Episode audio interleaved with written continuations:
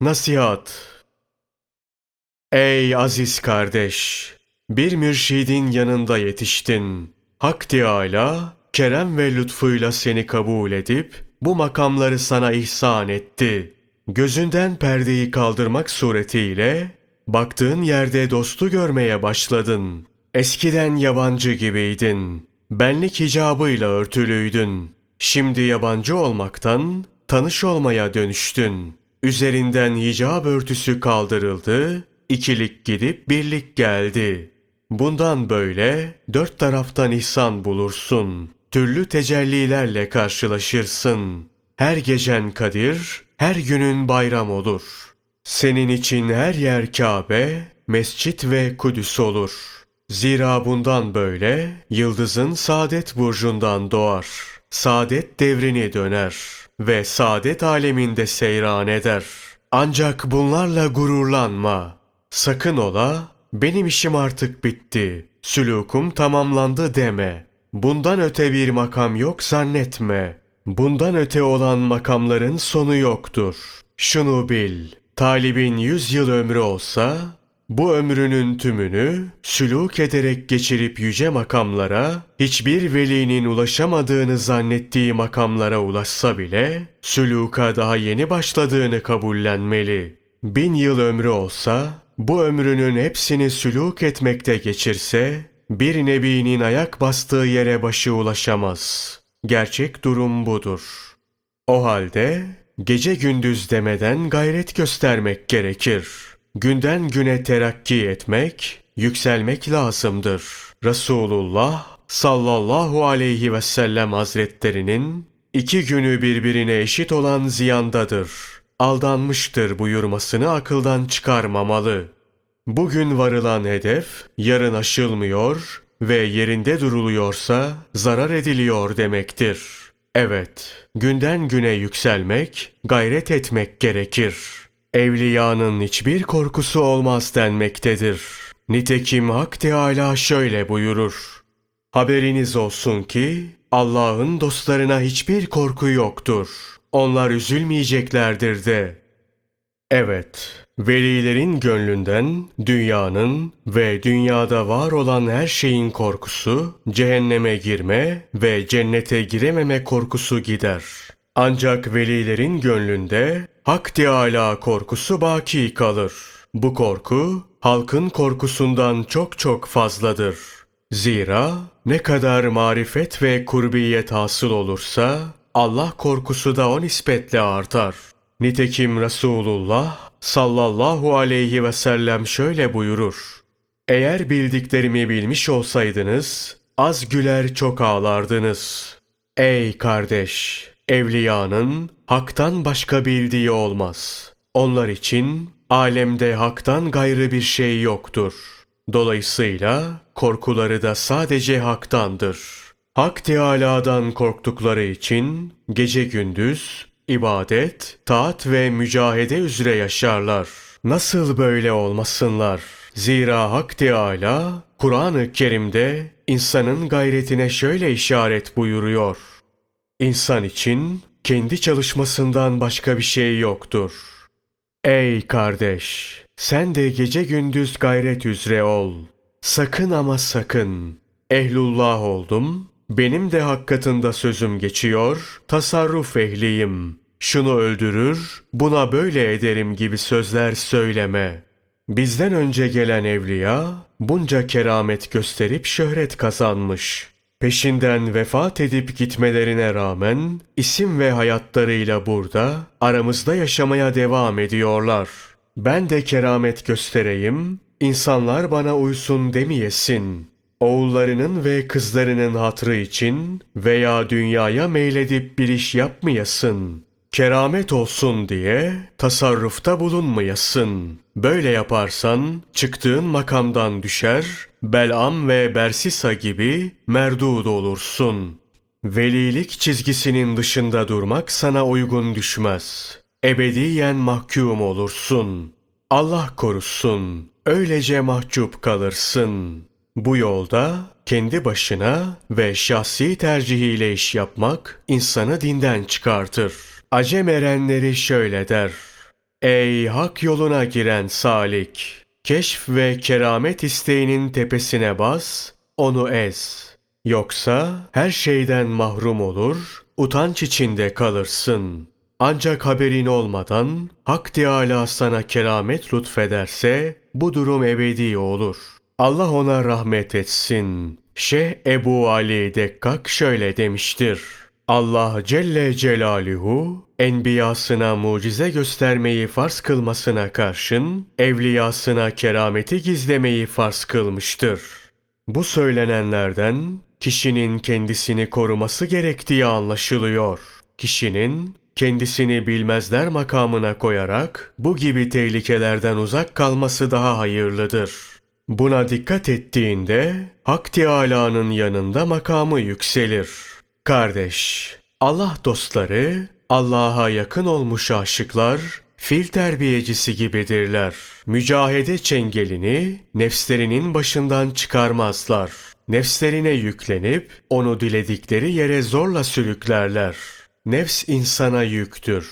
Onu dilediği yere çekip kendisine itaat ve hakka muhalefet ettirir. Gerçi kimi meşayi bu makamlara erişen, nefsini helal dairesi olan şeriat otlağında otlatsa, ruhları mahcup olmaz demiştir. Bu doğrudur. Ancak biz de şöyle deriz. Ruh bulunduğu makamda mahcup olmaz. Lakin ileriye gidemez. Hayvani nefsini helal otlaklarda güderken nefsinin eşekçisi olmuş olur. Yani nefsine hizmetkarlık etmiş sayılır. Halbuki öyle azizler var ki nefslerine doyuncaya kadar helal lokmayı bile yedirmemiş. Mesela Allah ona rahmet etsin Şeyh Bayezid-i Bistami Hazretleri nefsine yemeğin suyunu ölçüyle vermiş. Zaruret olmadıkça yemez, uyumaz ve konuşmazmış. Konuşup uyumak nefsin gıdasıdır. Kendisi sabaha kadar ibadet edip çok az uyuyormuş. Allah ona rahmet etsin. Şeyh bir gece nefsini ibadete karşı gevşek ve isteksiz bulur. Bunun sebebini düşününce o akşam bir lokma fazla yediğini anlar. Meğer fazladan bir yudum su içmiş. Nefsinin Allah yolundaki isteksizliğinin sebebi buymuş. Bunun üzerine nefsine tam bir yıl yemek ve su vermeyeceğine dair yemin eder. Kardeş, bu söylediklerim sana garip gelmesin. Evliya için yemekten kesilmek kolaydır. Bunlar ruhen gıdalanırlar. Bir iki yıl yemek yemeseler bile kendilerine bir şey olmaz. Ashab-ı keyfi duymadın mı? 309 yıl yememiş, içmemiş, konuşmamış ve yürümemişler. Buna rağmen ölmemişler. Kehf suresinde bunların hikayesi anlatılır. Mevlana Celaleddin Rumi, Kuddise Sırrıhu, Sultanül Arif'in, Bayezid-i Bistami Hazretlerinin bir yıl yiyip içmediğini Mesnevi'de şöyle dile getirir. Bayezid, tam bir yıl yemedim ve içmedim dedi. Allah ona aç ve susuz yaşama gücü verdi. Tam bir yıl süresince din uğruna nefsiyle savaştı. O böylece sultan, ariflerin kutbu oldu. Allah ona rahmet etsin. Bayezid-i Bistami Hazretlerinin ismi meşayihin arasında bilinir ve Sultanül Arifin olarak kabul edilir. Meşayih onun huzurunda hürmetle başlarını eğerler. Onun mertebesi için ariflerin sultanı denilmesi ve meşayihin huzurunda eğilmelerinin sebebini açıklayayım. Melekler arasında Cibril-i Emin hangi makamdaysa Bayezid-i Bistami Hazretleri de meşayih arasında bu makamdadır. Cebrail aleyhisselam meleklerin tavusudur. Bayezid-i Bistami de meşayihin. Meşayihin onun huzurunda hürmetle eğilmelerinin sebebi budur. Az yemek, az uyumak ve az konuşmak peygamberlerin özelliğidir. Bu vasıflar kişiyi güzel ahlaklı kılar. Güzel ahlak ise insanı yüce makamlara ulaştırır. Resulullah sallallahu aleyhi ve sellem şöyle buyurur. İyi ahlak kişiyi dünya ve ahirette aziz eder. Kötü ahlaksa kişiyi dünya ve ahirette rezil eder. Çirkin ahlak affedilmeyen bir günahtır. Çünkü kötü huylu kişilerin yanlışı çoktur. Gidecekleri yerse cehennemdir.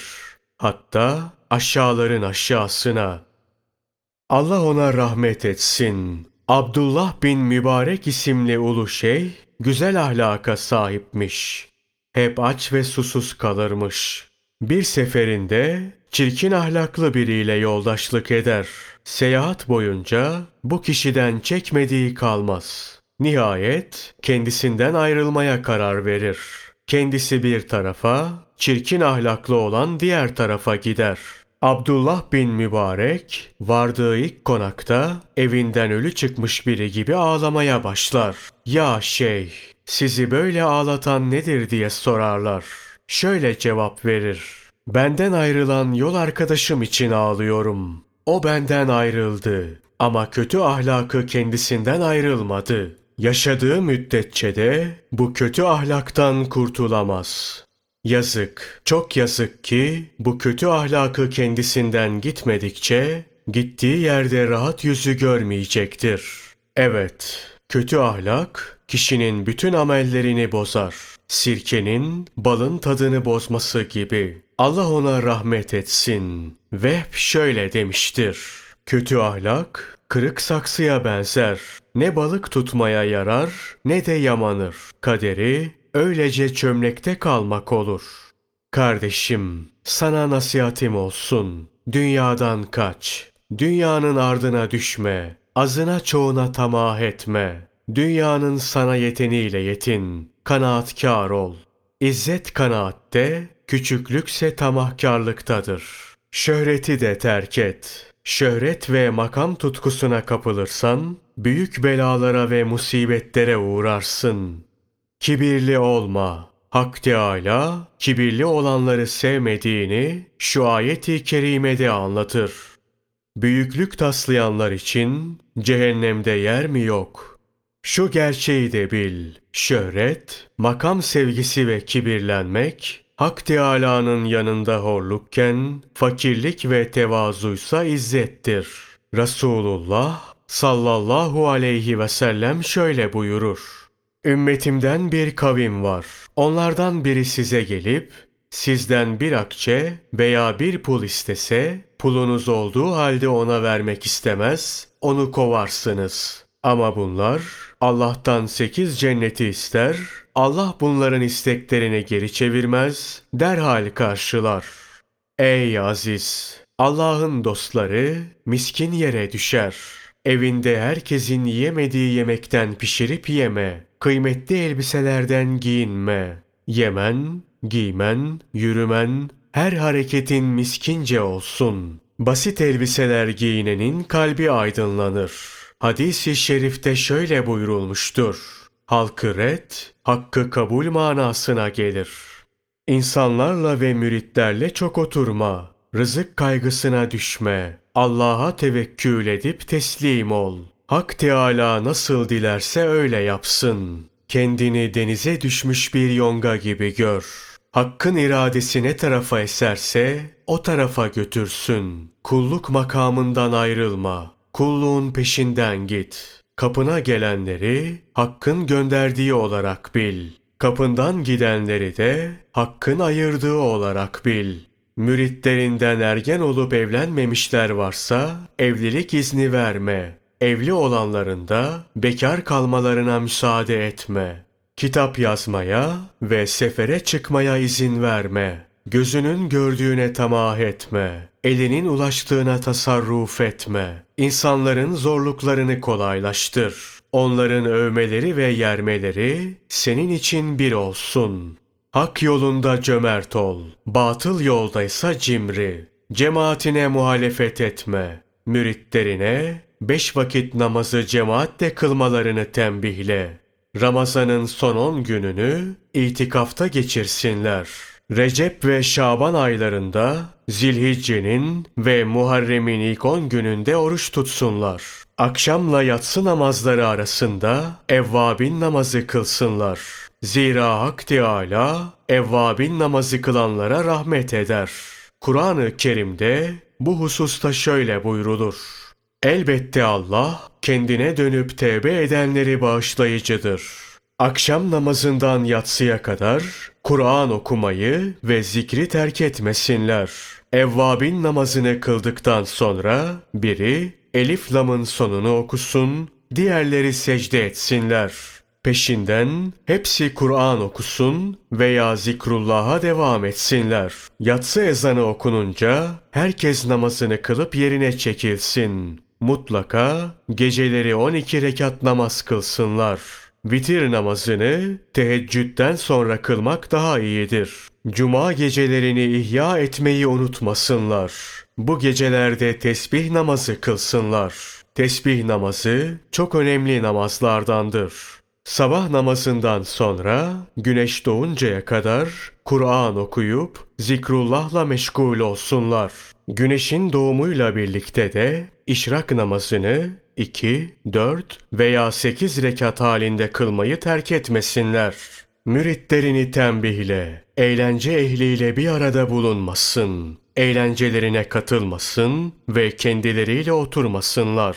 Hastaları ziyaret etsin, cenaze namazlarına katılsınlar. Bir işleri olmadan pazar yerlerine girmesinler. Ölü için pişirilen yemeği yemesin, esnafın masraflarını bölüşerek ziyafetlere gitmesinler. Vakfa ve kadılara ait ekmeği yemesinler. Çalgılı düğünlere gitmesin, böyle düğünlerin yemeklerinden nasiplenmesinler. İsyankarların lokmaları ağızlarından girmesin.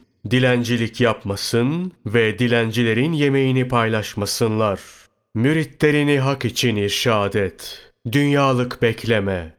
Beylerin kapısına varma. Zenginlerle ilişkini kes. Beylere ve zenginlere meyledip fakirlerden yüz çevirme. En doğrusunu Allah Celle Celaluhu bilir. Elhamdülillah. Kutbul Arif'in Eşrefoğlu Rumi Hazretlerinin Müzekkin Nüfus isimli bu kıymetli eserini sesli kitap olarak hazırlamayı nasip eden Allah'a hamdolsun. Aziz ve celil olan Allah, istifademizi her daim bereketli eylesin. Eşrefoğlu Rumi Hazretlerinin ruhuna bir Fatiha